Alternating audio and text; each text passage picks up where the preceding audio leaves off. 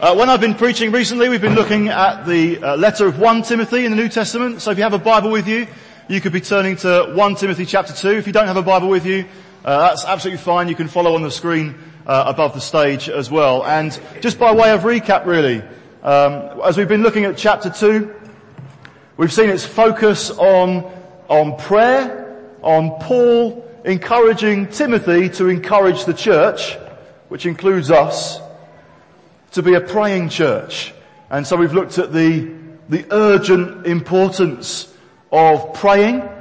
We've looked at the faith to pray, recognizing that there's one God, there's one mediator, there's one Saviour, the man Christ Jesus, who gave his life, the one ransom that sets us free from sin and death and judgment to be in relationship with him forever.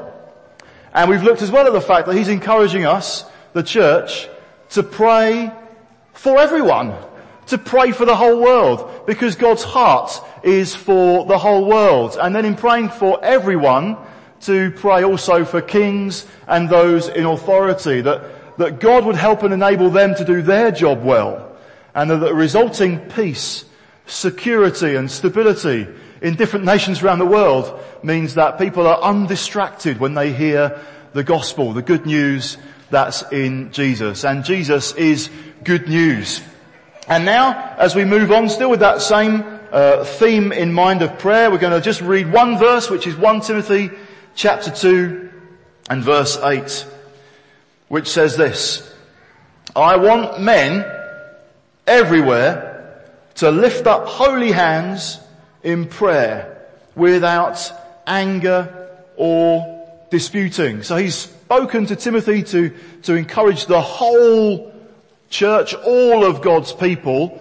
And as he moves on, he speaks first to men and then to women. So in effect, how does this apply to you? How are you to put this instruction to pray urgently into practice? So today, and perhaps quite briefly, bearing in mind it is already the afternoon, I'm going to speak to just the men, but we'll then move on other occasions to see what he writes in this letter to women as well. But there's a few things just to bear in mind briefly.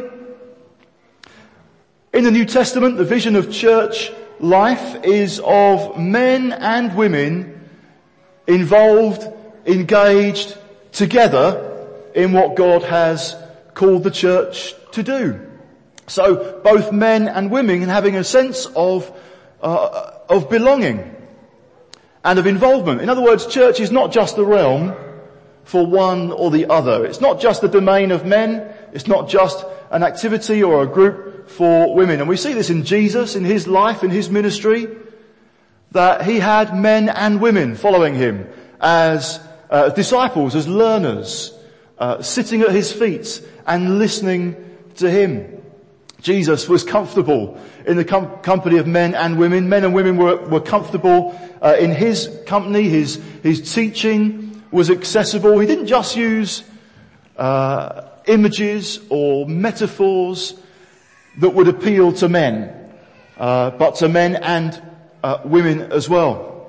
And after he rose from the dead and then ascended to heaven, we see a group of 120 men and women gathered together in urgent prayer, seeking him, identifying them as one group. This would then be taken up and understood and explained by the apostles when they were teaching and writing letters years later, such as Paul writing in Galatians chapter 3 and verse 26, writing this: "You're all sons of God through faith in Christ Jesus. For all of you who were baptized into Christ have clothed yourselves with Christ. There is neither Jew nor Greek, slave nor free, male nor female, for you are all one in Christ Jesus." This sense of equal belonging, equal privilege goes on. If you belong to Christ, then you are Abraham's seed and heirs according to the promise. So men and women together looking forward to an eternal inheritance that will be theirs with God forever in glory. So what do we see from that briefly, even before we look at this verse in particular? Church is not a boys-only club. It's not like one of the sometimes antiquated sports with peculiar rules that we don't all understand, and there is a clubhouse or a pavilion, and only men are allowed, and they all have to buy the same tie. It's the kind of an area just for the traditionalist, an extension of the garden shed and the man drawer. Only men could possibly understand what happens. Only men could possibly enter into this hallowed ground.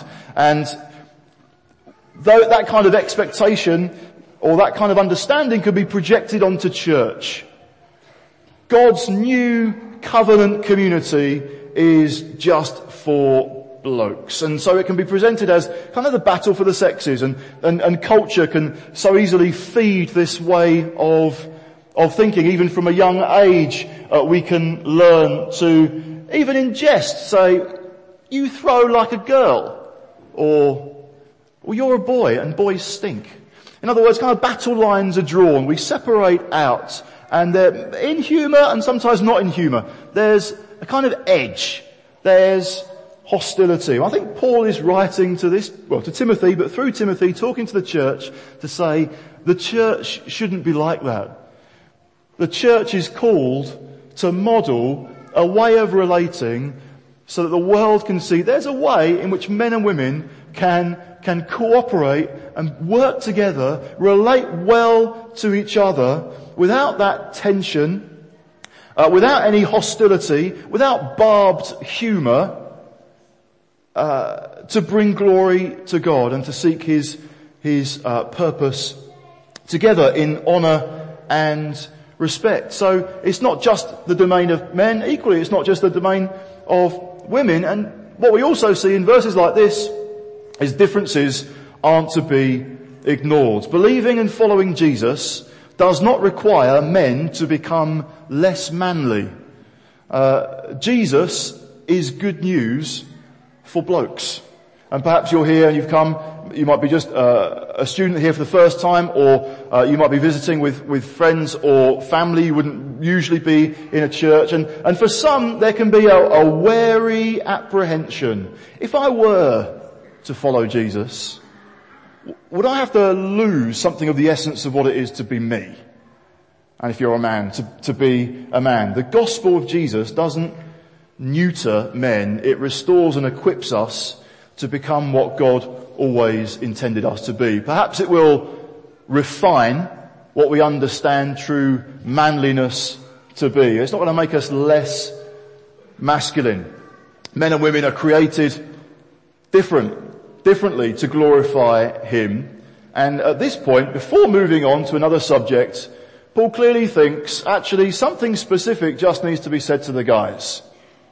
That's not to say these things don't apply to the women at all, but these are things that maybe in particular, on the whole, men need to hear. So, like I say, let's keep it short and sweet this morning, but here are three encouragements for men. I suppose in character and in life in general, but specifically applied to prayer, seeking God in prayer as well. And it goes a little bit like this. Let's be courageous. I want men everywhere.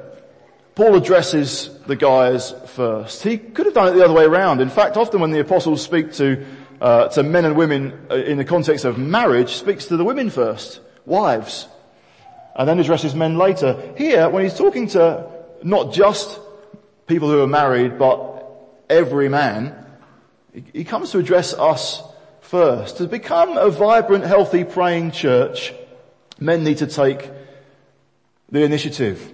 Again, this is what men need to hear. It's not implying when it comes to prayer, women, your role is less significant, or you don't have to pray. I said, no, do pray.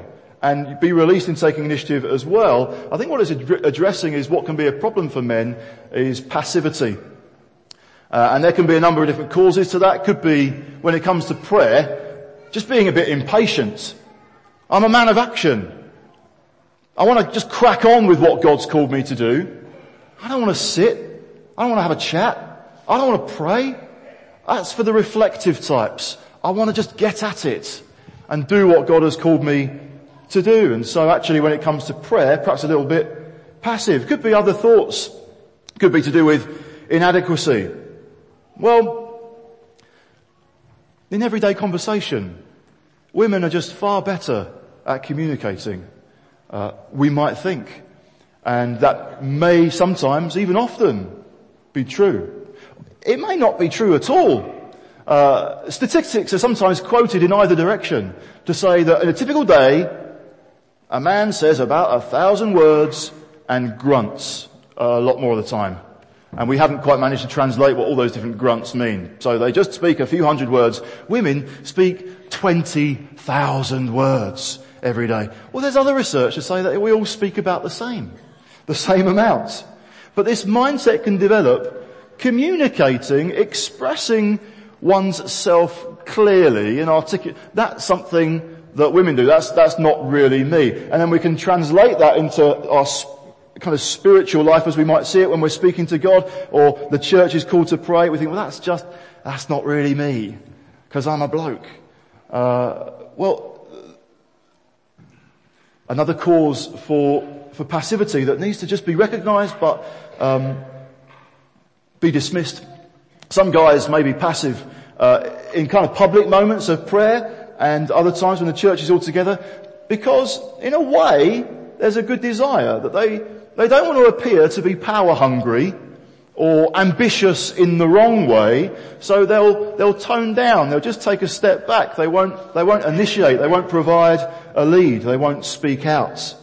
Just another cause for passivity, that I think this passage would challenge, that Paul would challenge. And there can be as well a cultural attitude that's developed, maybe in the last generation, that of course we all know, really, if there's a problem in society or in government, it's probably men's fault. And again, perhaps there's evidence for that. In different situations we can be aware, can't we, of the scandals that sometimes hit the news. The pompous or the chauvinistic way that some men behave, are condescending to women or others, and it isn't good. But just an awareness of that trend can mean that we all just take a step back. If men taking a step forward was the problem when it was done badly, the solution is just take a step back, be passive, let someone else do it, let the women pray. Spirituality is, well, I'll just crack on quietly with my life. Perhaps I'll put a great deal of initiative into work and making money, but I won't put initiative into family or to church life or taking responsibility in prayer. All behind all of that can be another attitude, which is just that of pride. See, maybe there's just something for us guys to recognise. Sometimes we don't like praying and we don't like taking a lead spiritually or in other ways too because of pride. Prayer is an acknowledgement of being weak, that we need God's help. And often we don't want to acknowledge that we need help. To pick on a stereotype that some might be able to identify with, it's when you don't have a sat-nav, you don't have a map, you're not quite sure where you are or how to get to your destination, and for your other half sat next to you, the solution is obvious. Pull over, wind down the window and ask that friendly person for directions. No, for the guy, that's like last resort. We never want to do that because it acknowledges that we need help. I can sort this. I do know where we are and I do know where we want to get to. I just haven't worked out the details in between, but we will make it. So just be quiet. Leave this to me. That can kick in, can't it? A proud reaction. We don't like asking for help. Paul's writing here, I want men everywhere to do what? To lift up holy hands in prayer. And I don't think he's saying when you pray, you have to adopt a certain stance, like kind of searching for signal. If your phone network is a bit weak, you've got to kind of stand by a window on one leg with the arm up. Yes, got it. I've got signal, I can communicate. It's not saying prayer. Prayer is like that. Adopt a certain posture. Oh, but that's not high. You've not lifted your hands high enough. Oh, steady on, down a bit. There we go. Father God, I thank you that you hear me when I pray like this, with my hands outstretched just a bit. And so no, maybe it's a typical posture of the day. This is how we pray. And sometimes when we gather to worship, that's what we're doing. It's intriguing, isn't it? It's sometimes what a child does to a parent. Pick me up. I need your help. Or it's a position of surrender, of just acknowledging, you're God, and I'm weak. But I know in you, you can help me. I'm coming to you, God. Maybe you're stepping into a completely new season of life, new challenges before you, uncharted territory. It feels a bit strange. I mean, you might even be in a new city. How do I handle this? Whatever I do, I mustn't look weak. I mustn't let my guard down. I must always maintain this aura of I know what I'm doing. Well, prayer is letting that drop and say, God, I'm coming to you. Doing that in private, but actually in part of a church doing it together as well, as we raise up hands to say, God, help us. Help this nation. Be with us right now. Lead us on. Without you, we can do nothing, Lord. But help us to bear fruit for you in your kingdom. In James chapter 4, James says, in James chapter 4 verse 2, you do not have because you do not ask. He goes on to address motives. You might not have because you're asking in the wrong way, but you don't have because you don't ask. Speaking into passivity. Just leave it to someone else. Or maybe God's sovereign, he's in control anyway, he doesn't need me to pray.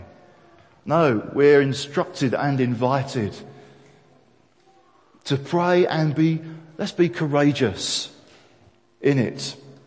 Let's also be holy. Let's lift up holy hands. Again, it's that sign of surrender, not prescribing a certain stance or posture per se, but Paul is addressing this concern that our whole lives, as well as what we say in prayer, are characterized by holiness, a holiness in how we have been living. It can be shocking to consider, but it's worth pointing out that God doesn't hear all prayer. You might think that's outrageous. There's no condemnation for those who are in Christ Jesus. The way is open. We can come in through the blood of Jesus. Yes, that's true. But if we've cultivated unholiness, if as we raise our hands, there is something unholy about them, then we shouldn't presume that God will just ignore it, ignore unrepented sin.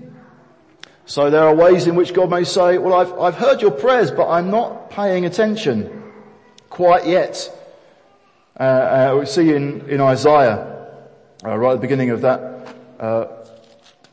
that book in Isaiah chapter 1 and verse 15, God addressing the nation, when you spread out your hands in prayer, I will hide my eyes from you. Even if you offer many prayers, I will not listen. Your hands are full of blood. Wash and make yourselves clean. Take your evil deeds out of my sight. Stop doing wrong, and so on. In other words, God decides not to hear prayer, as it were, that is tarnished by ungodliness. And maybe this is just something for some of us guys to consider. There are other examples in Scripture just to turn to briefly. Another one would be in 1 Peter chapter 3 and in verse 7, this time addressing husbands, men who specifically are married. Husbands, in the same way, be considerate as you live with your wives, and treat them with respect as the weaker partner and heirs with you of the gracious gift of life, so that nothing will hinder your prayers. Isn't that fascinating? We might think, well, no, that's my married life is kind of contained in this box over here, and my prayer life is completely distinct and separate, and one doesn't really impact the other. Well, woe to us if that's honestly the way in which we we think. Hopefully our marriages are impacted by what we're praying. Actually, what we're praying can be impacted by our marriages. And for the guy who's thinking, oh God, I'm here for you, I'm lifting up my hands to you, I'm seeking you passionately and urgently in prayer. Come and break out in this nation. Come and hear me as I bring this before you. And it's like, hello, how's your wife? Have you considered her? Recently, it's not necessarily even speaking about there's blood on your hands. Hopefully there isn't at all. You know, it's not speaking of outright harm. It could be speaking of you're not thinking about her. You've not been paying attention to her. You've not been trying to put yourself into her shoes. Lifelong challenge. But it takes genuine effort to consider. Do you know what? I don't know what it's like to be married to me. So I've really got to consider, to lean in. Not just to assume everything's okay. I've got important spiritual matters to attend to. So, no, come on. There could be brilliant prayers in this room, God honouring, faith, Bible-inspired kingdom prayers that currently the Lord is hindering. I'm not listening to that yet because there's something you need to go and sort out. Be considerate. And in other places we could turn in the Old Testament to occasions where God's people are raising up their hands in worship to Him, but on other occasions they're raising their hands to another god. Well, not a real god, obviously. There's only one. But raising their hands to an idol. And the prophet Jeremiah challenges God's people on that very regard. Well, this is disconnected. How can you pretend in the temple to be worshipping wholeheartedly when also you're making sacrifices to this other god? And you know the people's response in Jeremiah? We will certainly continue, as it were, to raise our hands to the Queen of Heaven. Yeah, well, we're going to worship other idols. God has to be understanding. We'll try and fit him in his place. But he's not the one and only. We're kind of spreading our bets a little bit. We'll make sacrifices here. We'll make sacrifices there. We'll worship this God. We'll worship that God. And for us, we might look back at that and think, well, that's just ridiculous. In unsophisticated society. We've progressed beyond that. But maybe without realizing it, we've stumbled into raising our hands to other idols. Maybe to do with money, or lust, or success, or something else. And that's what the Monday to Friday is. I'm raising my hands in a completely different temple. And I'll come to God, I'll make the odd prayer meeting, and then I'll raise my hands to Him. He said, no. I am the one and only God. Draw near to me. Consider positively Elijah. James speaks of Elijah. He says he's an ordinary man just like us. But he prayed. And we're told the prayers of a righteous man are powerful and effective. We read about Elijah and we see his prayers were powerful. Why was that? Because he was only raising his hands to God. And he was in step with him, faithful, obedient, in the highs, in the lows, in those uncomfortable moments. I don't know how this is all going to work out, Lord, but I'm choosing to follow only you and worship only you. Just look how God pays attention to Elijah's prayers. So let's be courageous, let's be holy, and let's be gentle. Now, this is not an instruction just to be softly spoken. When you pray, be gentle, be softly spoken. Someone praying loudly or passionately is not in error. Maybe they've just understood the need for urgency. So let's make allowances for different people's temperaments and different people's giftings, different people's passions when we hear one another pray out. But it says here, to raise up holy hands in prayer without anger or disputing. Jesus rocks up. Jesus is aware of a conversation that his disciples are having. These 12 men are on the road with Jesus. They're walking and they're talking as they go, and there is a dispute among them. Who's the greatest? Which one will be the most significant? And so an argument develops as they're kind of jostling for position. Well, the reason why I'm better than you is clear to everybody else. Why can't you see? There's a kind of hostile relationship between them. They're all kind of wanting to be close with Jesus, not wanting to follow Jesus, but they're not getting on. There's an anger, or there's a hostility. They don't really mind if they damage relationship with each other, as long as it enables them to get closer to Jesus. Getting closer to Jesus doesn't involve pushing other people out of the way or treading on other people's gifts. We heard last weekend, for those who were here, about Cain and Abel, the original sibling rivalry. Cain just can't contemplate the fact that his brother has offered something that the Lord found acceptable, and that the Lord finds fault with Cain's offering. And so he deals with it in the most drastic and violent of ways. And sometimes in the church, as family, as God's people, there can be simmering sibling rivalries. And this needn't just apply to men, but it's just bringing it home today to us guys. Is there any personal bitterness or unforgiveness or damaged relationship that might be hindering your prayers? If there is, remember Jesus. When you come and you offer your gift, if you remember that somebody might have something against you, go and deal with it. Elsewhere in the Bible, we're instructed, let your gentleness be evident to all. It says of Jesus, a strong and courageous and holy man who knew how to lead into a crisis, not just hang at the back of the crowd waiting for other people to take the lead, but a strong man who,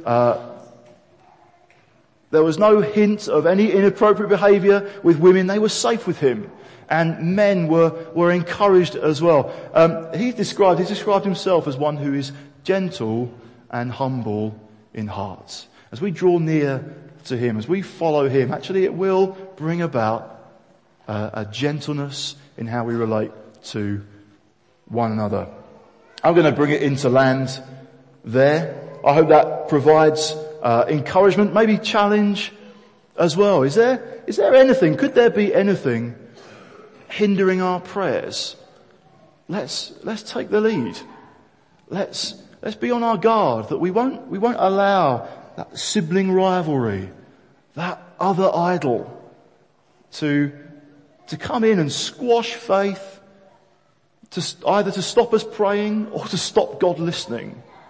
Let's seek him. Let's seek him with clean hands. If you're aware then of something you think it's not clean, I have something on my hands, we'll come to him, confess it to him, and he will cleanse you, he will forgive you and restore you. But let's move on together. Let's allow nothing to hinder our prayers. And maybe if you're just listening in this morning, you think, is the Christian faith really for men? Would it involve kind of, do I have to give something up of what it means to be a man? No, it will just challenge you and sharpen you and encourage you and lead you to be more and more like Jesus, the ultimate man.